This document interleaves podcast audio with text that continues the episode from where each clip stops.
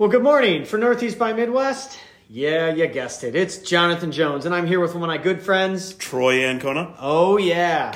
I- I'll even say it. Oh, yeah, baby. I don't know if uh, the general will let me say it that way, but I did. We are doing something I've never done before, and I am so excited.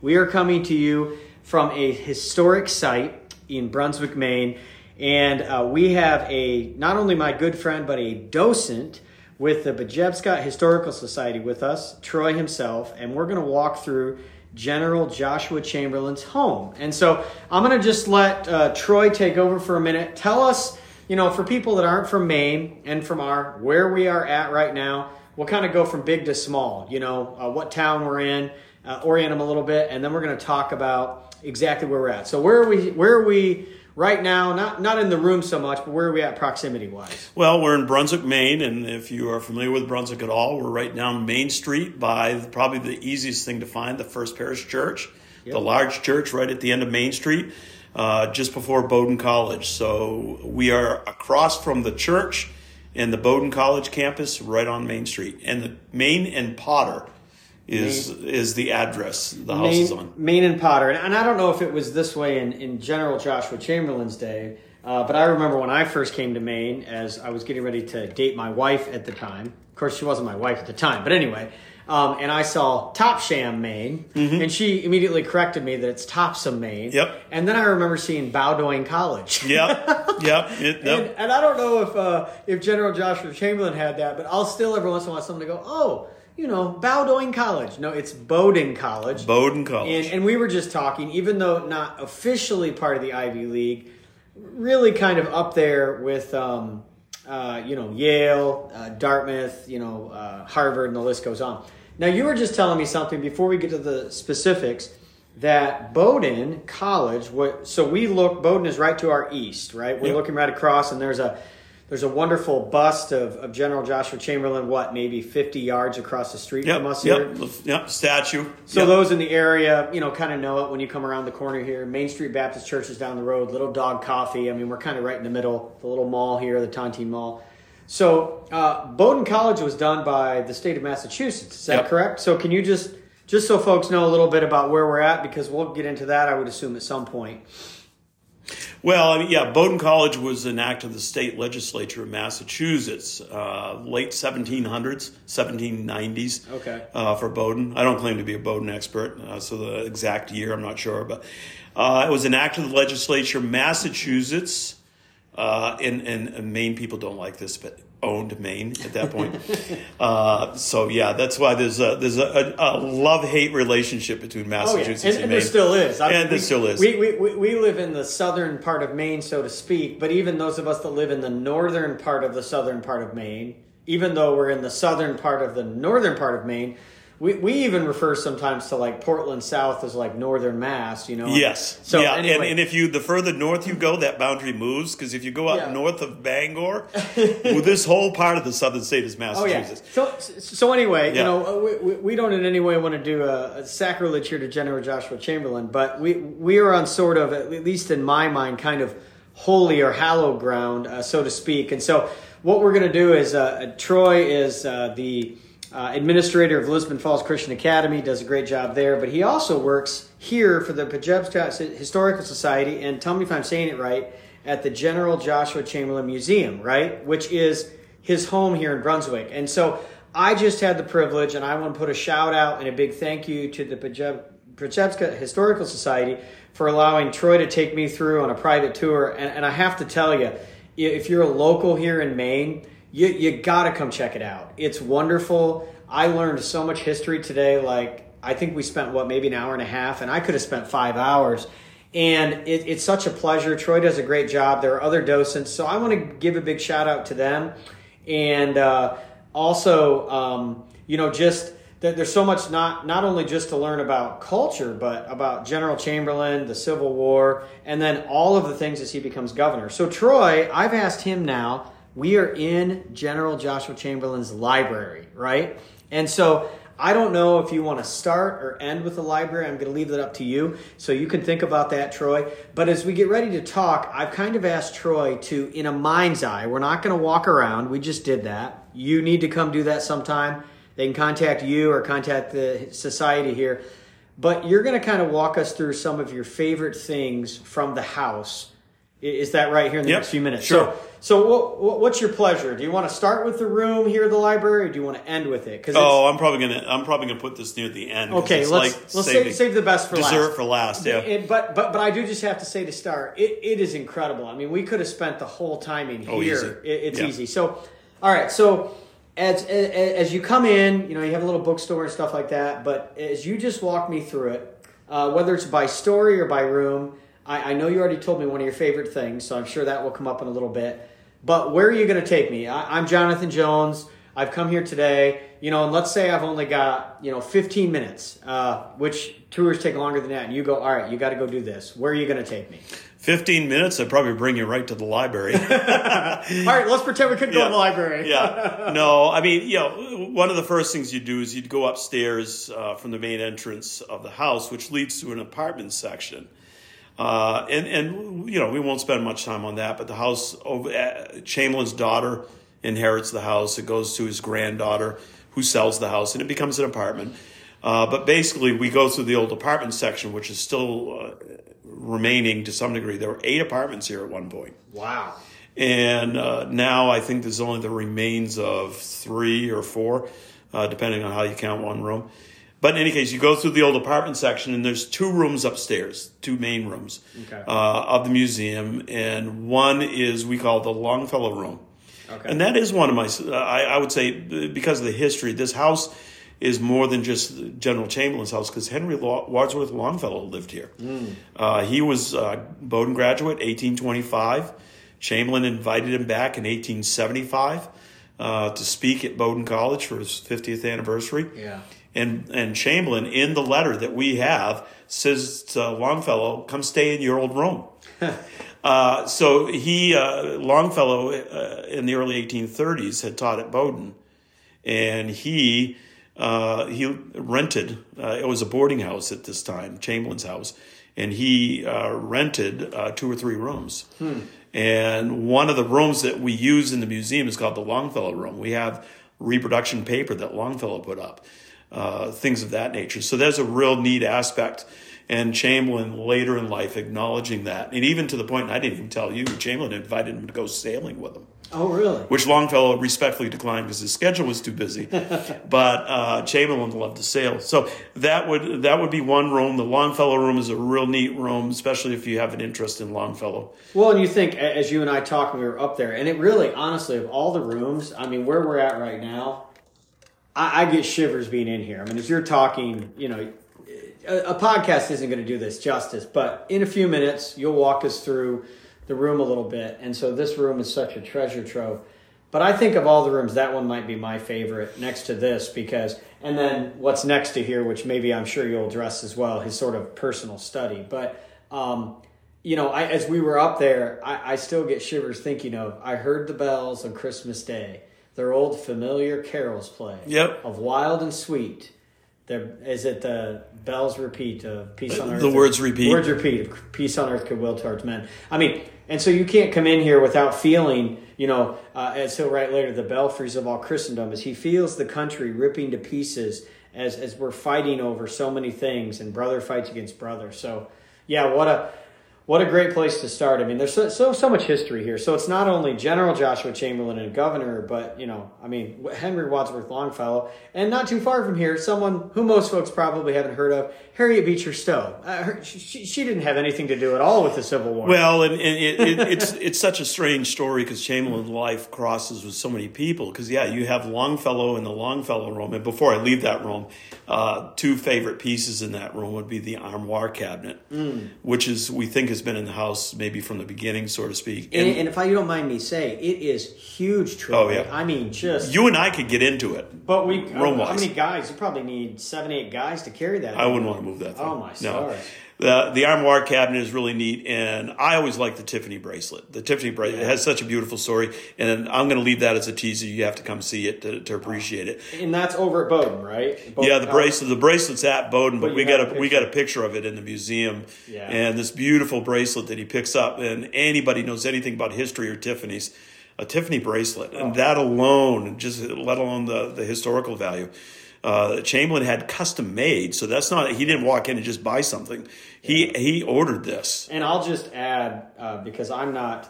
I am. I am the. Uh, uh, the docent in training, ha ha ha. Not not not not actual, just joking. but anyway, from from what you were telling me, he had that made specifically for his wife. Oh yeah. So the story behind it, as you were telling me, we'll leave that for another time. Really, almost brought tears to my Yep. eyes. Um, and so what a and so it just on, on a man who was a man of war. Um, he fought. You know, uh, God used him in a lot of ways. A man of study. Uh, th- this guy had a soft heart, and He does. and I really appreciate that. Uh, getting that, you know, rooms like that just kind of bring that out. Well, you know, when we get down into the governor years, I mean, uh, I think of an author, John Pullen, who I'd highly recommend his books. Uh, he he described one of Chamberlain's shortcomings as a governor is his he put it he didn't have the hide of a rhinoceros. uh, and and that does I, I- think there's nothing wrong with that statement because he was a sensitive individual, Yeah. uh, and and uh, he was uh, romantic in many in, in a broader sense of life in general. He looked at everything through a very uh, he was an idealist. Yeah. But yeah, so the Longfellow room, and then you go across the hallway, and maybe not the most beautiful room, but uh, it was his master bedroom, or it was described in 1907 as being uh, the general's sleeping quarters by the Lewiston Evening Journal. Okay. Uh, in that room, I would say one of the big things I get out of that room is what you mentioned is Harriet Beecher Stowe. The lives of this guy, if you look at this guy's life and how many people he rubbed shoulders with. Oh yeah. And so he's got Longfellow that he has a connection with, and he's full aware of this connection, and he invites Longfellow back. And his junior year, he's got Harriet Beecher Stowe's husband as his professor for natural and revealed religion. And he talks about going over to the Stowe house for date nights. now, you know, you jokingly throw that out to maybe people today. That was a date night for he and Fanny to go to the Stowe house and have book recitals and a different culture, a different time. And uh, so, what's one of the books he talks about? Well, he talks about this book that hasn't got a title yet called Uncle Tom's Cabin. and it's it's something that she's literally working on. And if that isn't strange enough, she is sitting on the first floor, left hand side of the church, and as a student, he is sitting up in the student section, which was the the balcony of the church. I got to get you in there, and so he and Harriet Beecher Stowe were uh, worshiping in the same service.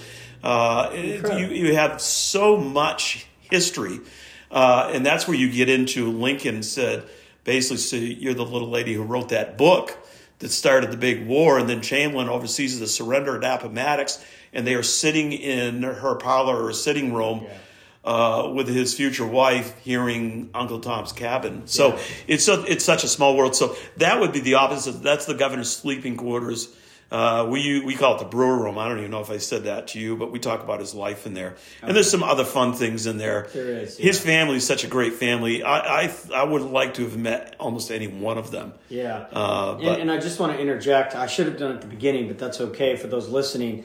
This is part of our series. So if you are following along, um, you know, we're, we're doing kind of a series on General Joshua Chamberlain. I think it's. Yeah, I think this is our fourth installment. It's either fourth or fifth, but um, we'll kind of come back to the series because we're working through his life. And so Right. it just so happened that Troy was kind enough today to buy me a breakfast at a local, uh, let's see, what was the name of the place? Flip. Flip. And so if you're in Brunswick, you should go check them out. Uh, we like to, we're, we're local people, and uh, we had a great time there, and then came here and did the tour, and then making the podcast here, where we'll end in a few minutes with the icing on the cake, which is Chamberlain's Library.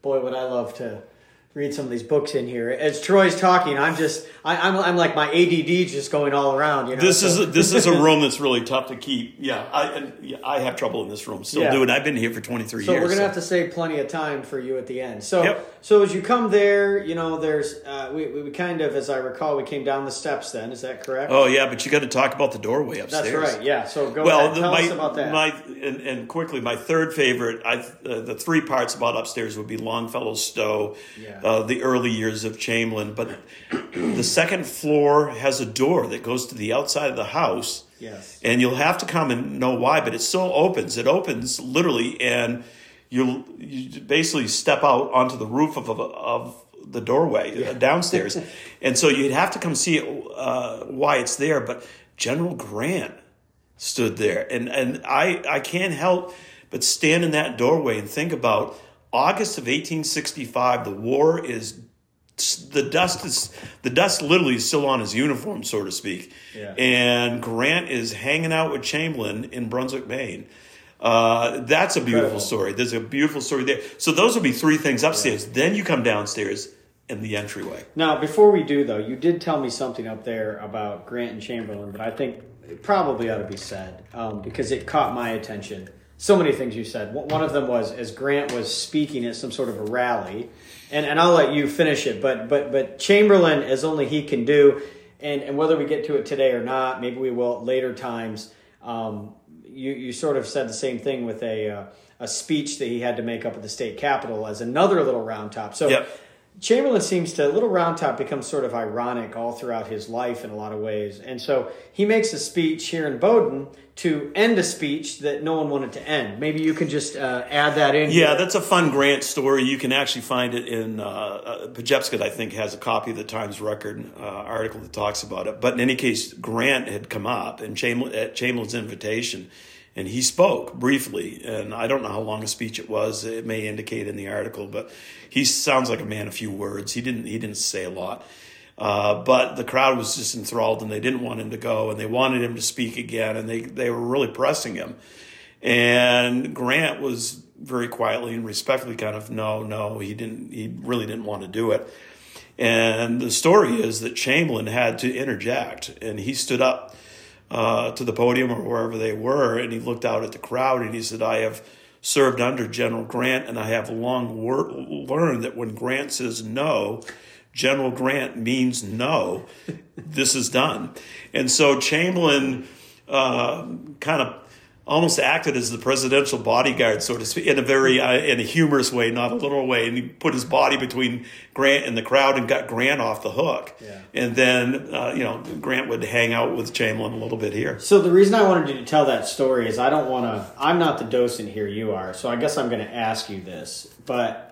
That story, as you were telling me others that we won't have time for today, but as we talk through things, that story there to me illustrates really how I view General Chamberlain, that he was always kind of the man in the middle that would get people or situations or colleges or the country from A to B. And yep. it just seems to be the type of person that, you know, he, he, he was progressive thinking and he was not the kind of person that was going to uh, status quo. When, when he made up his mind, as you've talked about, he, he's going to persevere. You weren't going to move him. But he was always willing to move. And so, I don't know, It just that story today really kind of grabbed me as a heart of, of Chamberlain in a lot of ways. Well, and again, we talked about it. I think it was the first or the second. Uh, you know, I think that comes from from his uh, moving the cart story. You know, yeah. when he looked at his father and said, "Cart had become stuck with hay on it," and he said, "How do I do it?" His father said, "Do it. That's how." Chamberlain, throughout his life, uh, moved a pretty straight line, uh, yeah. figuratively speaking and he was not a man who liked detours. Uh, I don't know any other way to put it. And so he would hit something, and consequently, because of the time period he lived in, the guy would find himself in some pretty hot water, yeah. uh, and he would. Very rarely did I, I, I, Matter of fact, if you were to press me and say, pick a time when Chamberlain said, "I wish I hadn't done that." Mm. Honestly, I'm not saying he wouldn't or didn't. I wouldn't be that bold I don't know of a story that I can think of. Mm-hmm. And he doesn't strike me as uh, just being on total arrogance. He pretty much he understood that when he made his decision, he made his decision. Yeah. Uh, and so, yeah, the the Grant thing is is a classic case because he he would uh, he was not afraid to uh, to put himself in the in the way. As I told you about a letter later in life, he said to his mother, "There's not an ounce of fear in me." I forget how he put it, but yeah. he said, "You know, there's not." I think he said, "Not a particle of fear in me." Yeah, as he's being threatened for his very life. As his know, life is being threatened, and he yeah. says that more than once. So Chamberlain is now that situation wasn't life or death, but Chamberlain wasn't afraid to put himself in yeah. in the in a hot situation. Yeah. So that I think would complete upstairs. Then we go downstairs to the entryway. And one of your favorite spots, right? My favorite spot. If you'll, if you'll kindly share. Yeah, my favorite, literally, and, and I do, people who just go through the house, they're confused by this, but my favorite artifact of all the artifacts in the house, and we have. Uh, you know, we have artifacts coming up that you're going to hear, and you're going to say, "You actually like this better than what you just said." it's the doorknob, mm-hmm. and and it's a white porcelain doorknob, and it's about thirty inches, twenty eight inches up off the ground, uh, on the wall, mm-hmm. not on a door, just in the wall. And why that's there is because Chamberlain was shot through the hip at Petersburg and that's how he operated the heat register in that spot. And that is honestly my favorite artifact in the house. I think that's fantastic. Yeah. It, it well, you know, and, and, and only because it, uh, having a lot of veterans in my family, I've had, you know, I've had at least that I know of, uh, four that have served in, in the military. Yeah. Uh, more if I count, uh, you know, as far as direct when I talk about grandfathers and fathers and sons and things of that nature. Uh, so I have an appreciation of veterans and respect service, but also, in particular, in, in case of those who come back wounded or come back, uh, life is different. Yeah. And so that that's a mark of he's a different man after the war. And I think if if uh, if you're good transitioning now, I you know looking at the the time we, we usually record about an hour, and so yep. I I think that the library ought to probably take up the rest of our time, but maybe you yep. can just give us um, be thinking of a, a, a simple way to share a couple of the other rooms, and then we'll go to the library. But as we do, you know, we both feel very strongly to be thankful for veterans. I had veterans yep. in my own family. I know you have a son that serves. And so, if, if you are or have served our country or a family member, you know we're we're thankful. Uh, yep. Uh, we're the land Appreciate, of the free yep. because of the brave. And you know, it's an interesting thought. I hadn't really occurred to me before, but really, Chamberlain, uh, General Chamberlain, actually died then because of his wound at Petersburg. Yeah. Um, many years later, and so it's interesting when you think of the Civil War. You know, casualties. It ranges anywhere from eight hundred thousand to I've heard up a million and a half ish. But then, even like him, you know, he may have lived another ten to fifteen years if that hadn't happened. His health know? seemed pretty good. You know, so. Yeah. Um, so, it, needless to say, I, I, think that's a, good statement for us here because um, you know, in, in, a society that's not always thankful for those that have served, we want to be thankful. And so, absolutely. Well, Chamberlain talks. I was reviewing it last night. Chamberlain talks about over eight thousand. Uh, I forget it was eight eight thousand, eighty five hundred, something like that. Over eight thousand Maine men uh, in his uh, first governor's address lost their life uh, in the Civil War, and he estimated. Uh, he he said that the figure that they would use in the military, I think, was uh, for every one killed, five wounded. Uh, he said they honestly didn't know how many Maine men came back with some kind of uh, permanent wound or wounds, but he said it was impossible to calculate.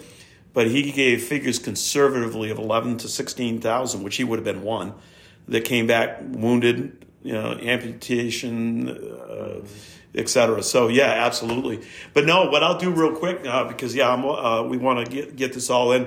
Um, I'll do the we'll do the library last, but uh, we've got the governor's room, desk and chair. The campaign banner in the governor's room yes. has got to be one of my favorite. Yeah. An original campaign banner, uh, and this is one of the few. This, this one is really neat. It's not a car, I think cardboard or vinyl or. Uh, this is this one you got to see, but we got a campaign banner talking about his election uh, right. run, and I don't know which year because we don't have a year, but he served four terms. We have so that's the governor's room. We have uh, the the formal parlor, yes, which is gorgeous. That is amazing. Absolutely beautiful. And, and what's it called? Is that would you call it crest Trump, of a, uh, yeah, the medallion. medallion it's Trump yeah. Trompe l'oeil. Uh, if you're really into art or painting styles, Trompe l'oeil on the ceiling. It was done by an artist named Schumacher, okay. who's an immigrant. He'd come over from Europe, okay. and uh, he did the Washburn Estate. If you ever go to Norlands, okay, he did he did their ceiling. Matter of fact, uh, the, the, historian thinks he Chamberlain might have pre- grabbed him from seeing that because he was friends with the Washburns. Okay, Governor gotcha. Washburn. So we got the formal parlor, beautiful parlor furniture in there and everything. Mm-hmm. You've got uh, the the dining room, uh, which we have there, dinnerware, the sideboard, yeah. uh, the goblets, uh, which you have to see, but they're they're etched with a, a Chamberlain C on them. Mm-hmm. Uh, a great myth story that uh, on which I won't say here, involving Chamberlain and Grant and what they might have done to a dining room table. So, if you want to know the myth, it, would it be fair to say you have to come for a tour? You have to come for a tour because I'm not going to tell you that one No, here. and I know the myth, but I won't say it. Yeah. Um, and uh, but but I'll tell you this: I'll be looking for it, and I'll leave it at that. It might be it might be literally Arthurian Knights of the Round Table stuff, but it's it, it is a legitimate story. Yeah. So that's the dining room, uh, and then you have the private study, which uh, we we call the architectural history room, but. Uh, it's it's not much of a room to look at, but the story is that's the room that he would go in. He had a painting of his daughter, which I thought was kind of neat. Uh, he had his Civil War cot in there. He had a reclining couch, and I'll throw that in again for the veterans. There's comments about him having special chair uh, and a uh, reclining couch and cots because uh, he had trouble sitting for long periods of time. So, uh, he, in this private study, he supposedly did a lot of his research, writing, or uh, his probably uh, oratory, uh, things of that nature was in there. So that's kind of a neat room.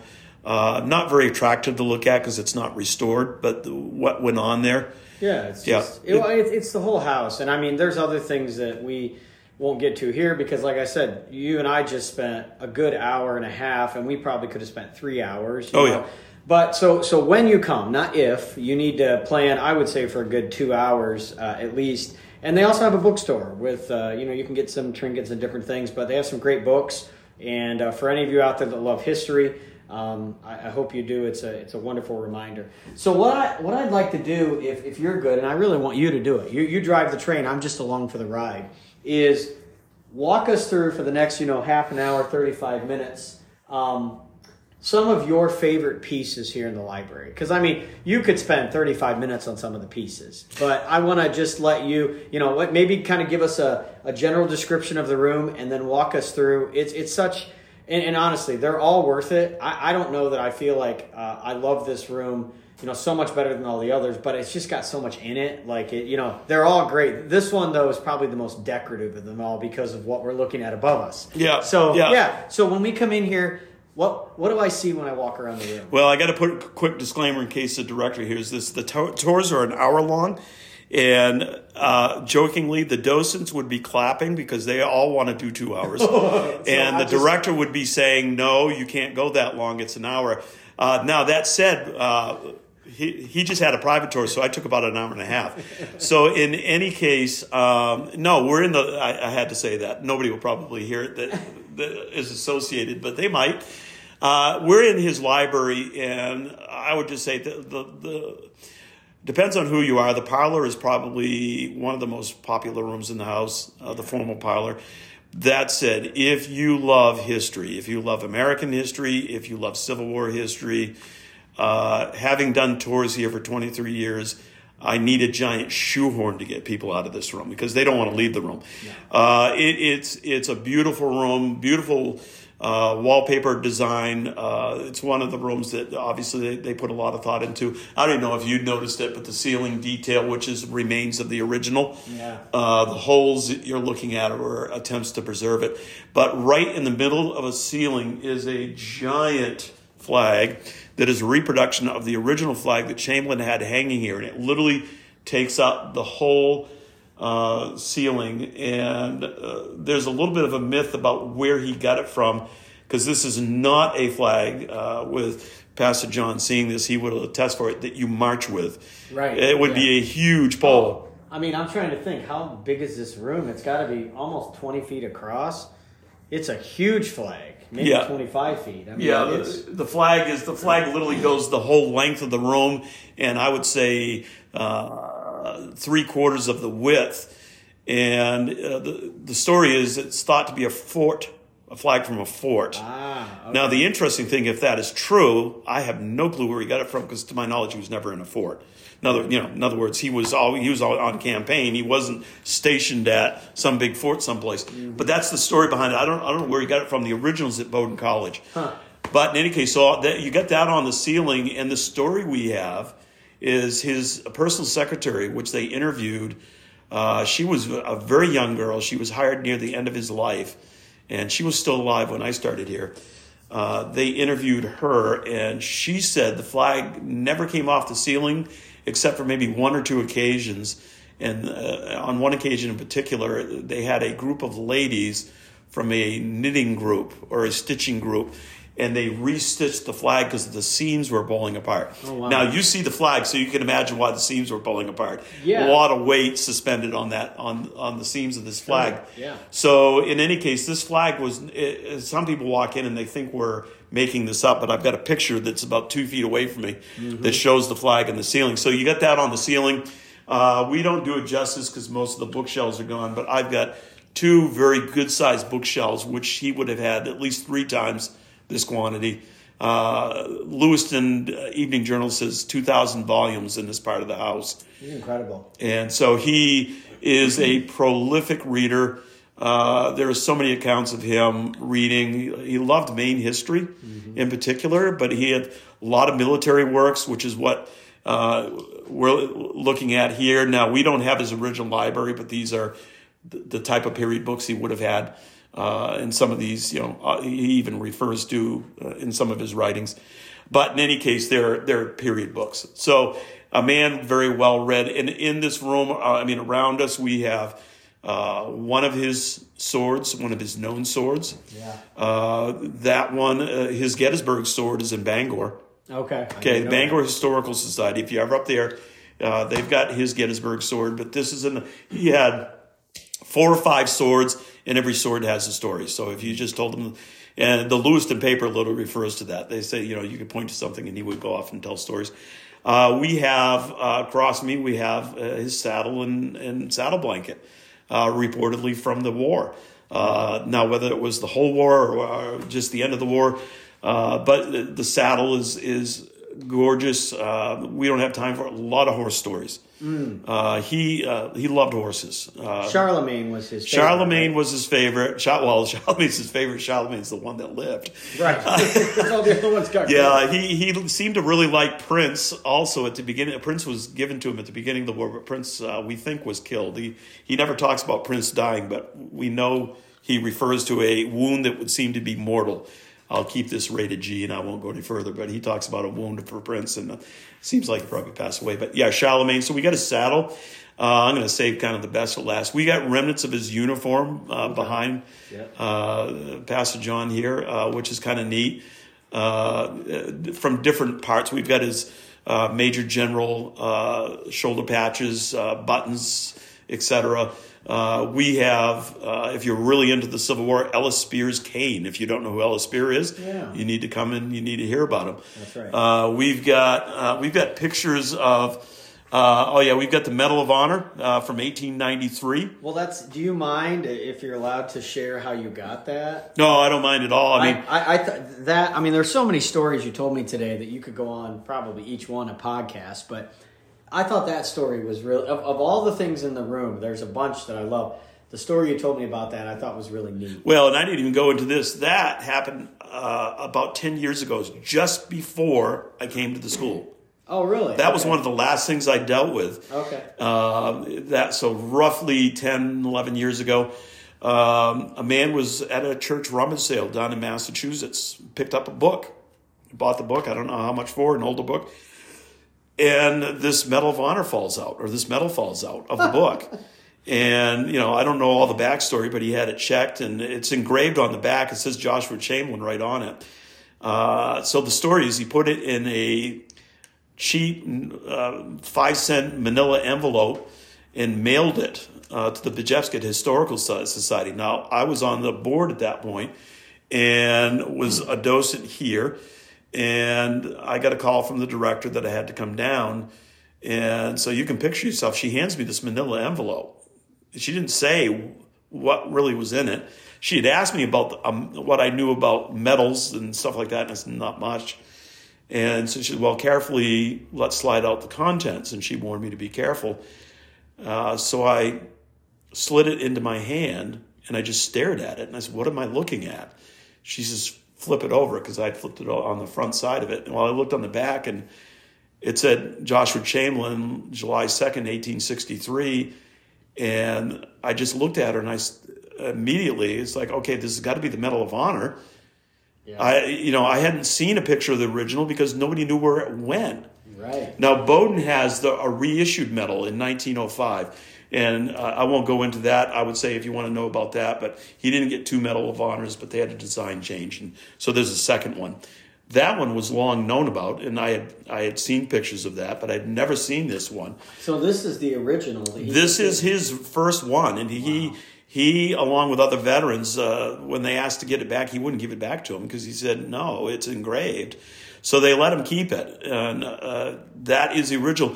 But it had disappeared from history. I had been here for at that point probably 13, 15 years, whatever it was, and nobody knew where this medal went. And he died in 1914, so this Yeah. is almost 100 years after. Yeah. Right? Well, you're saying this is probably Well, 2009, 10, somewhere in that, 11 maybe? Well, I started the school in uh, January of 2014. So 13, 14 then. So, So it was- 100 years. Yeah, it was right around the time of the 150th of Gettysburg. It might have been 2012, 2013, Yeah. 2014.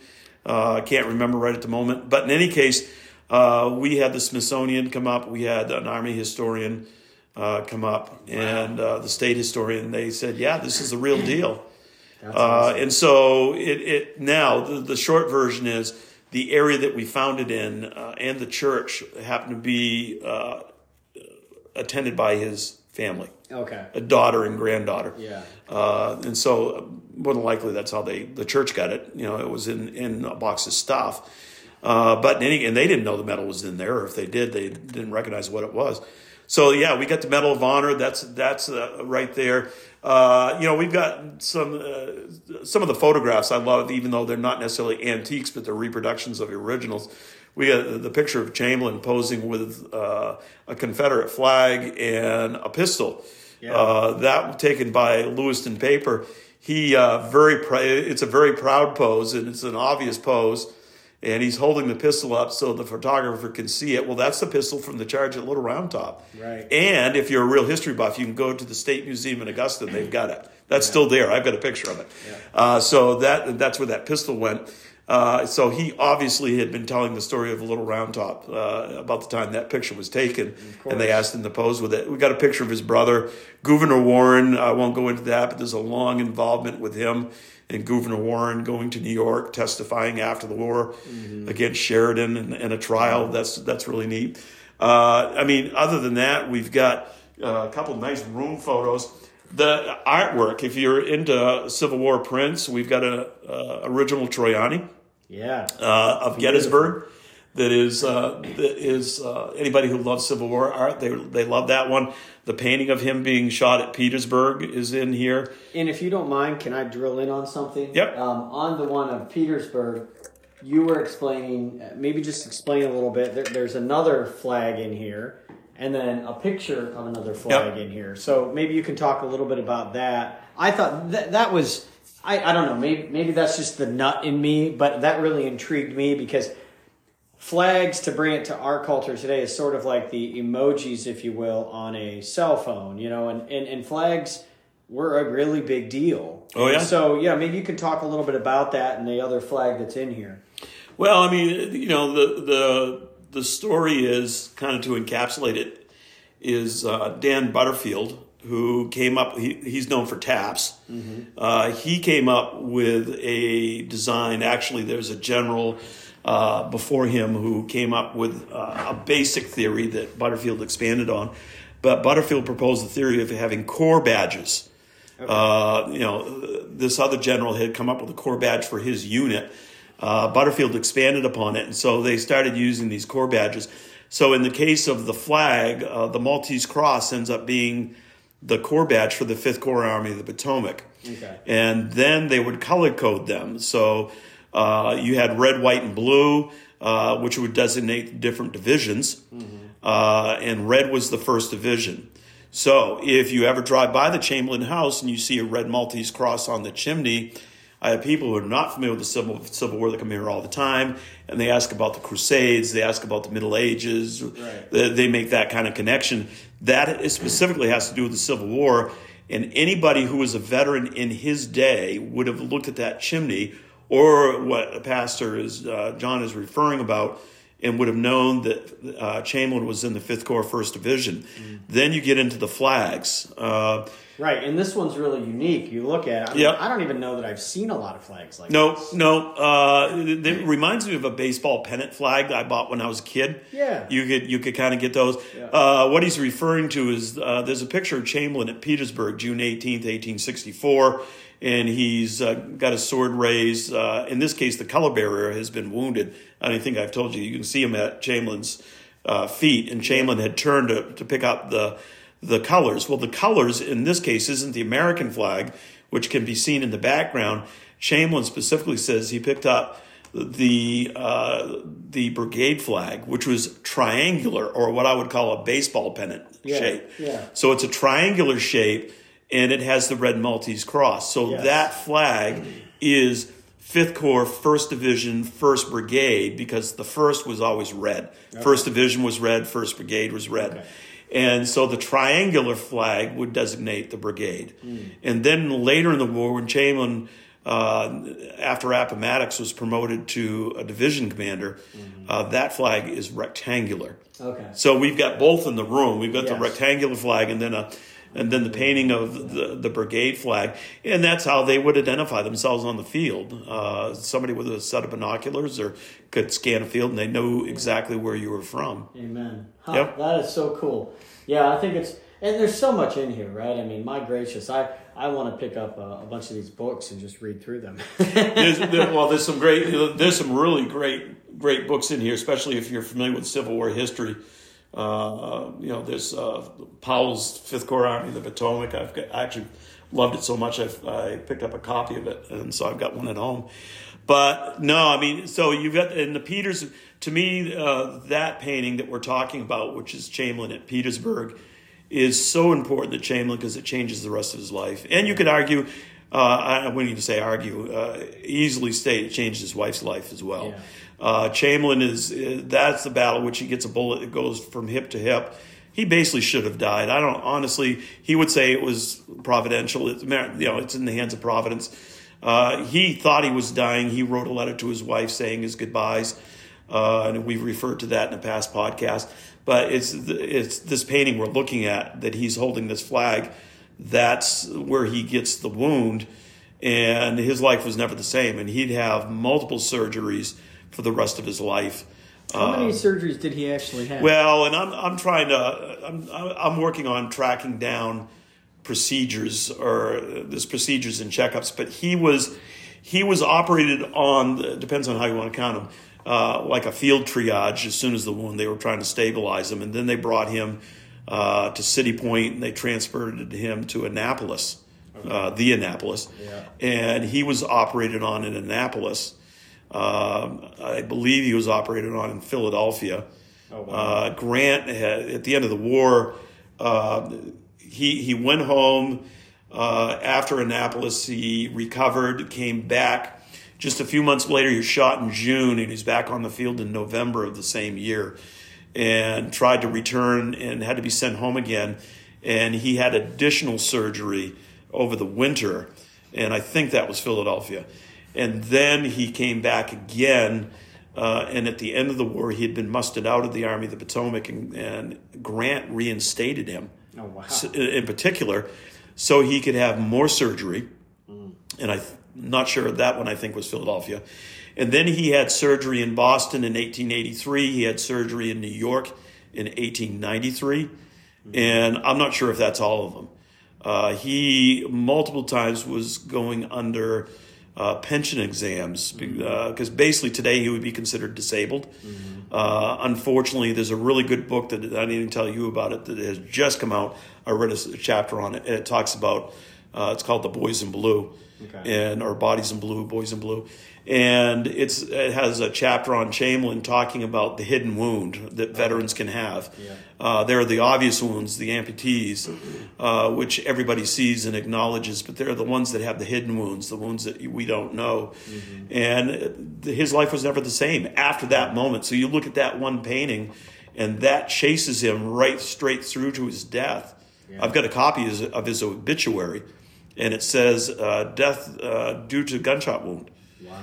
Uh, now it has other medical terms talking about infections and things of that nature. Sure. But that's the top line: death due to gunshot wound, uh, which happened to be the same doctor uh, of one of two doctors that operated on him at Petersburg. Wow. It, uh, it was a guy from Portland. Kind of ironic from Portland, Maine. Wow. Yeah, he was he was from Portland, Maine, and there was a New York doctor, and the two worked together, saved his life. And at the end of his life, I can't blame him. You find a good doctor, you want to hang on to him. Why wouldn't you? And so Chamberlain, uh, he uh, when the doctor came home, he resided in Portland, and he became Ch- Chamberlain's uh, personal physician. So that that has uh, to me a real. I've always loved that uh, that print because that does affect him. It affects Mm-hmm. Fanny.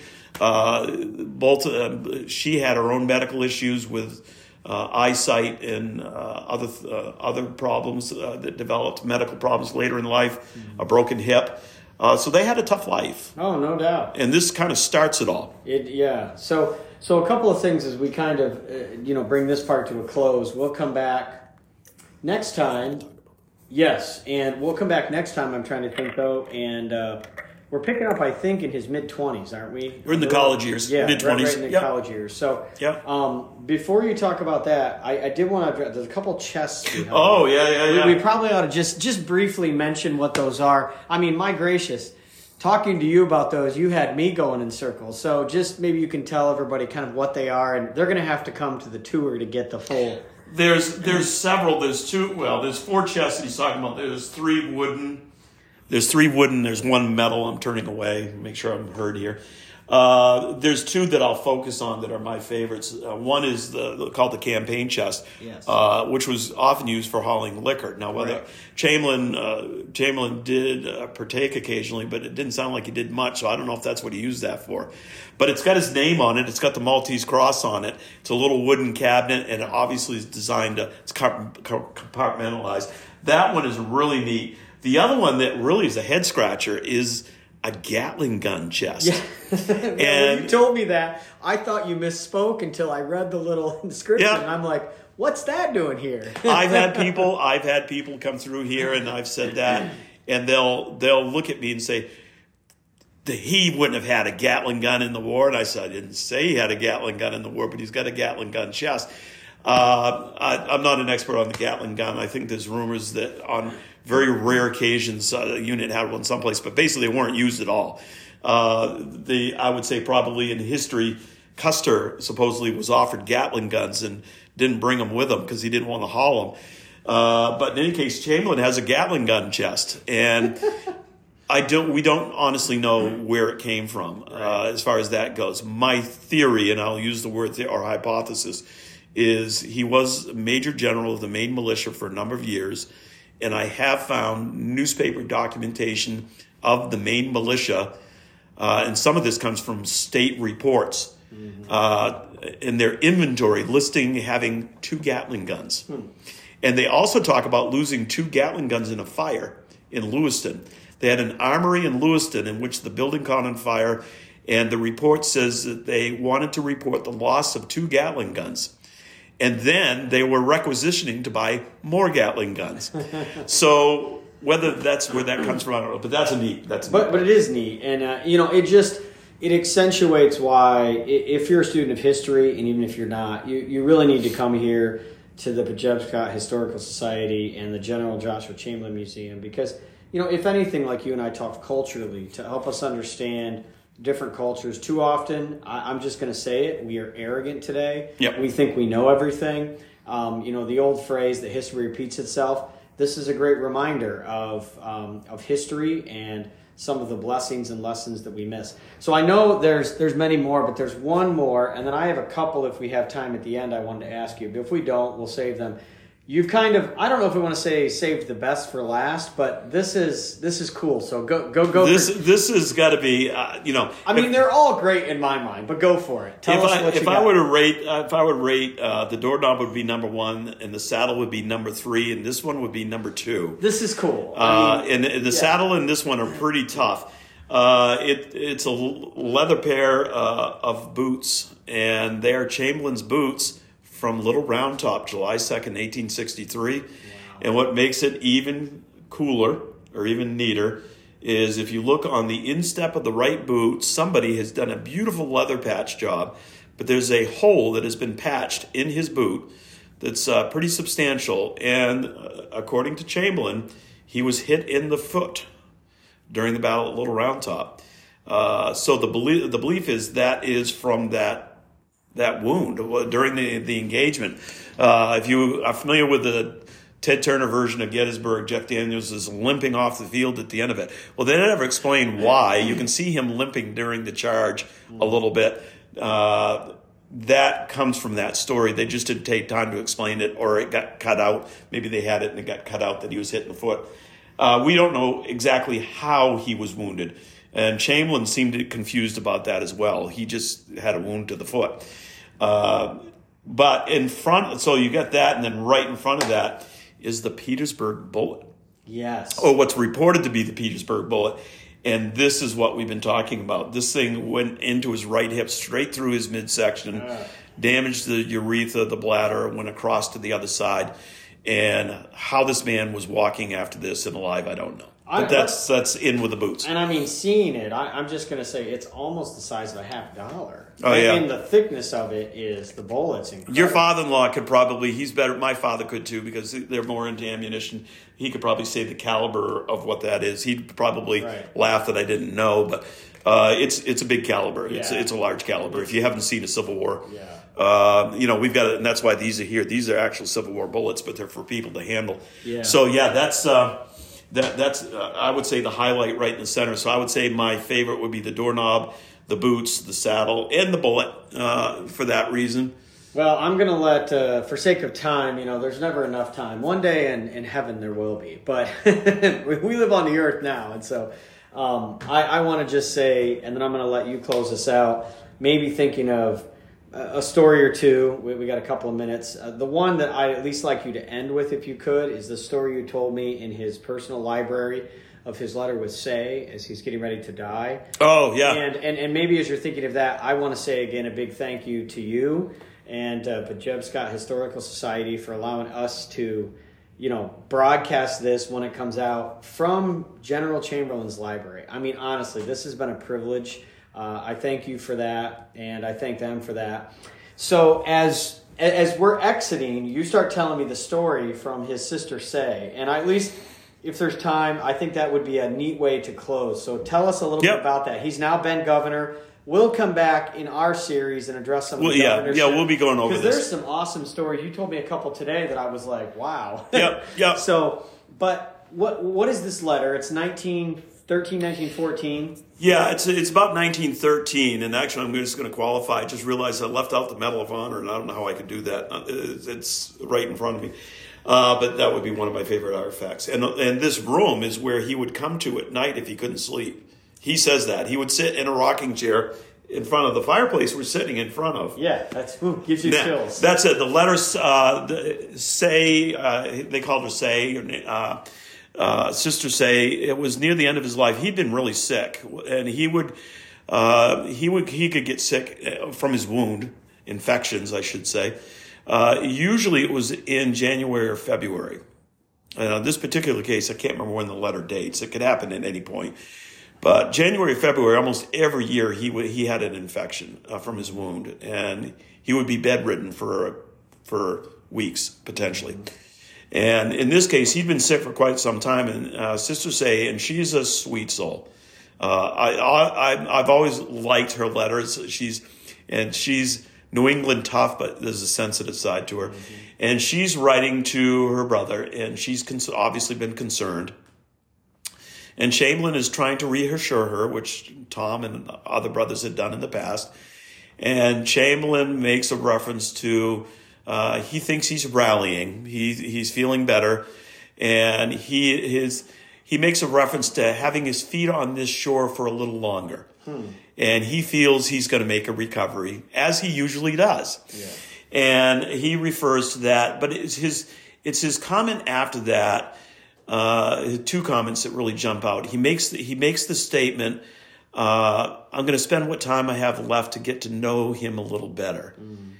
And I think there's two things about that. There's the spiritual aspect that Chamberlain, you know, he'd been to seminary. You know, he could have been a minister. He never was ordained. Mm-hmm. He did speak in churches. We do know that, uh, at least on one or two occasions uh, during his seminary years. So you have that aspect. But uh, this is uh, so he. But he has this appetite despite what he knows he he wants to keep studying about god. Yeah. and this is uh, to me i couldn't I, I relate to you when i was telling you the story. I've always thought about the letter of paul to timothy. Yeah. And send me the scrolls send me the parchments. I mean you know i'll be honest i'd like to think i'd be that spiritual but if i knew i was going to be killed pretty soon i probably i, I don't know if i would think of that. Maybe i would. I don't know. You don't know till you get there.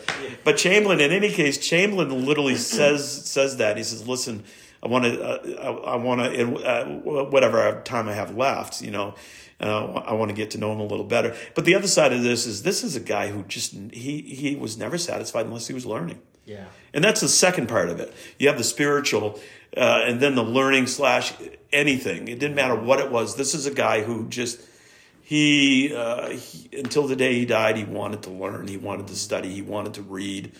Uh, you know, you have the story of him reading the Quran in the original. Right. I mean, that, that one just makes me fall out of my chair. Who reads that in the original? I mean, read the period, but let alone in the original. And then to say that, you know, I, don't worry, he's telling his uh, one of his nieces or through through the family, don't worry about me because I'm uh, reading equal portions of the New Testament before I go to bed. So it's in Latin and Greek. Yeah. yeah. So I mean, you know, uh, in any case, yeah, the Sister Say letter is a sweet letter, and honestly, it's sweet because you do see that relationship. Yeah. Uh, she did care, and she was. We'll get on the chronology. She was the last she of was. the family. Yep. Well, I, I want to thank you again, and and if we can, I, I want to close in the last moment or two here with one of the conversations you and I had upstairs that I think is something I am admiring more and more about Chamberlain.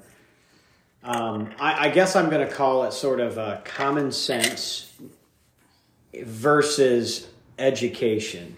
And, you know, or wit might be the way to say it. And Chamberlain, to me, General Joshua Chamberlain, seems like one of um, you, you, seem to have two types of people those that are educated and they're, they're witty they're very smart and he was definitely there. I mean who enters bowdoin knowing greek and latin unless you've studied? But he also was on the field of battle uh, commandeered many times. And so this guy was not only educated and witty but he had a real common sense. And maybe you can just close our time talking about you know just in a moment or two sort of encapsulating why he, he was such the great man he was. Well, and I think if I understand your question right, there's there's two things. Chamberlain, as far as on the education side, Chamberlain would tell Governor Washburn. Uh, when he offered his services, what I don't know, I know how to learn. Yes. And a lot of people would take that as an arrogant statement, and you could maybe argue it was, but he did. Uh, and he proved that throughout his life. He was a guy who, and again, we the Sister Say letter. Right. But the second part of about that is uh, kind of the common sense, and it comes from General Griffin, is the story I like. Is uh, the statement was made about Chamberlain? Griffin was trying to get him promoted to brigadier general before Petersburg, okay. uh, before his wound at Petersburg, which he would be promoted. And in his uh, promotion of Chamberlain, uh, a couple of the comments he made was Chamberlain had this innate ability to look at a field and perceive the battle. Yeah. And as he put it, this is something you cannot teach in a classroom. Right. So that is where you get that little bit of a break is you can be educated but not be wise if that makes sense. Yes. And he was he was an academic but at least in the in the field of battle, mm-hmm. he had a, an ability that and General Griffin was a West Point commander. Hmm. Uh, or West Point trained, and he he would die of yellow fever down on the Mexican border after the Civil War. Wow. Uh, and uh, it's this is not the bugle, but he sent a a bugle that was a Fifth Corps bugle to Chamberlain. Wow! And when he died, along with his ball with his uh, Civil War cap, but uh, he made that statement and one other. And actually, I didn't tell you this, and I, I can't remember the exact number he made the statement uh, about his value. He says that Chamberlain is worth more than a thousand soldiers, and I don't remember what the number was. Really? It, so take the number figuratively. It wasn't in the hundreds, but right. uh, basically, in other words, this is a guy that has got value. I love it. I love it. So I um I just signaled Troy that we had a minute to go because I'm only allowed an hour on these podcasts. But in in true Jonathan Jones and Troy Ancona fashion to tip our hat to General Joshua Chamberlain. We have just made the longest podcast I've ever recorded. Shake hands on that. Yep. Thank Um, you. I want to thank you, and again, Pejepscot Historical Society. And, you know, I look forward one day in glory as a Christian um, to meeting General Joshua Chamberlain. I'm sure you'll be in the line in front of me because you know him better than I do. But uh, we, we pray as folks come by, and I, I, I, I'll speak for me. I want to be more like this man because I think this man was more like Christ than I am. So thank you again for Northeast by Midwest. Troy Ancona. This is Jonathan Jones. You got to come up here and check it out someday. Brunswick, Maine. Pray you have a great day. And with our respect to the General Joshua Chamberlain.